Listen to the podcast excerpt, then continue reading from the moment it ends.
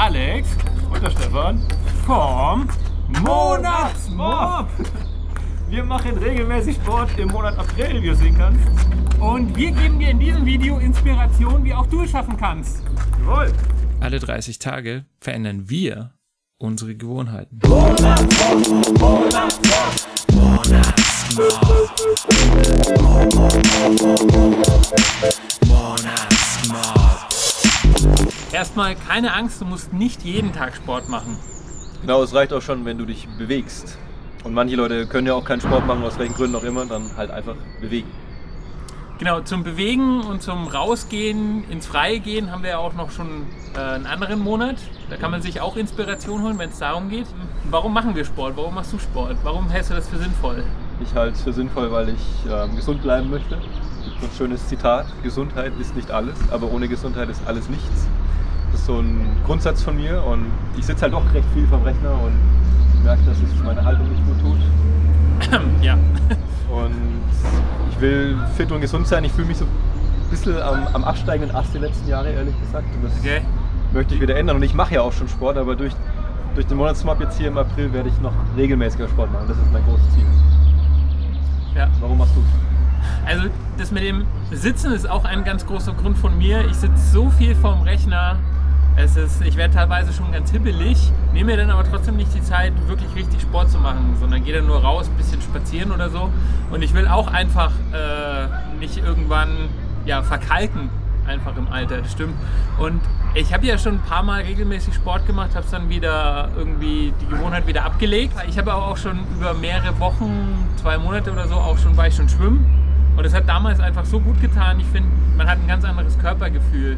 Und ich fühle mich dann auch nicht nur körperlich fitter, sondern auch geistig fitter. Mhm. Also das ist auch ein, ein ganz großer Punkt für mich.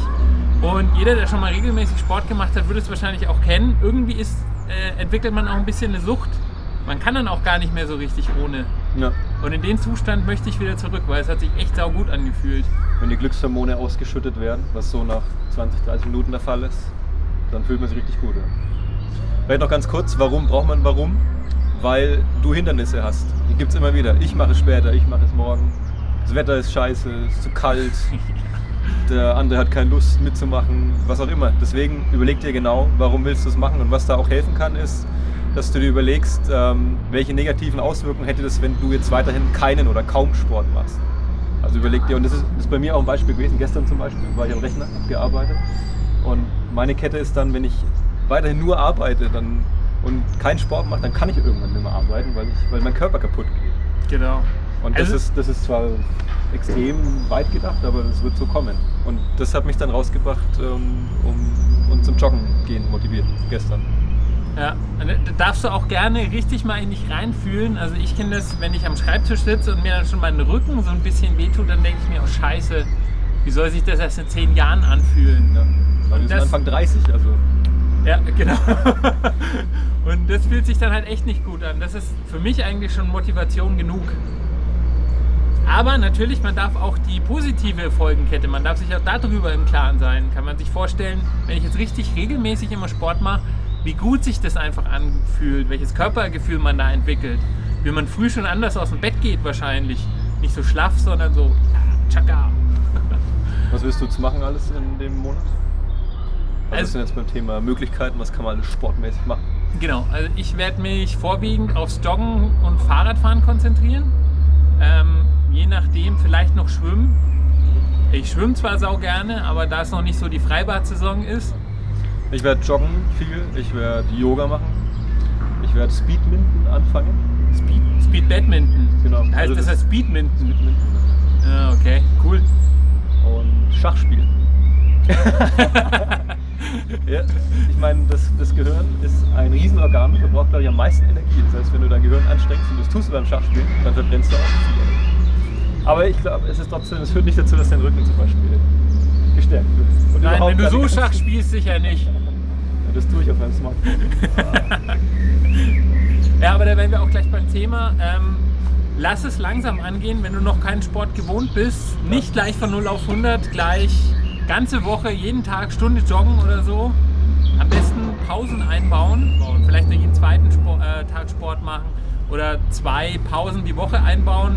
Einfach so einen ja. Tag, wo du nur Dehnübungen machst oder Yoga. Yoga ist gut, ja. Ähm, Dehnübungen sind auch gerade gut, weil wenn du nur einseitigen Sport machst, wie Laufen oder nur Fahrradfahren, dann können sich bestimmte Muskelgruppen auch einfach verkürzen durch die Haltung bei dem jeweiligen Sport. Ja. Joggen ist auch bekannt dafür, dass es nicht sehr kniefreundlich ist, dann lieber Fahrradfahren. Oder Schwimmen. Also zum Thema Joggen, wenn ich das gerade noch im Kopf habe, ähm, schau, dass du auf weichen Untergründen läufst, wenn es geht. Also nicht auf Beton oder Asphalt, sondern auf irgendwelchen Wegen. Also Trimm-Dich-Pfad, äh, nicht Trimm-Dich-Pfad, normaler. Ja, Waldweg, wenn Waldweg. man so eine Möglichkeit hat oder irgendwie sowas. Und, ja. Genau. Und schau, dass du nicht zu schnell läufst, das macht viele den Fehler, dass die loshetzen, obwohl sie seit zwei Jahren nicht mehr gelaufen sind. Fang ganz langsam an. Völlig in Ordnung, wenn du länger brauchst, als dass du denkst, Hauptsache du tust was und steigerst dich. Und egal, was die anderen Leute denken, wenn du langsam läufst, egal. Genau, und wenn du am ersten Tag nur zwei Minuten läufst, dann ist es halt so. Also das Ziel des Monats ist ja auch, äh, nach dem Monat immer das weiterzuführen, regelmäßig Sport zu machen. Und regelmäßig muss jetzt nicht heißen jeden Tag.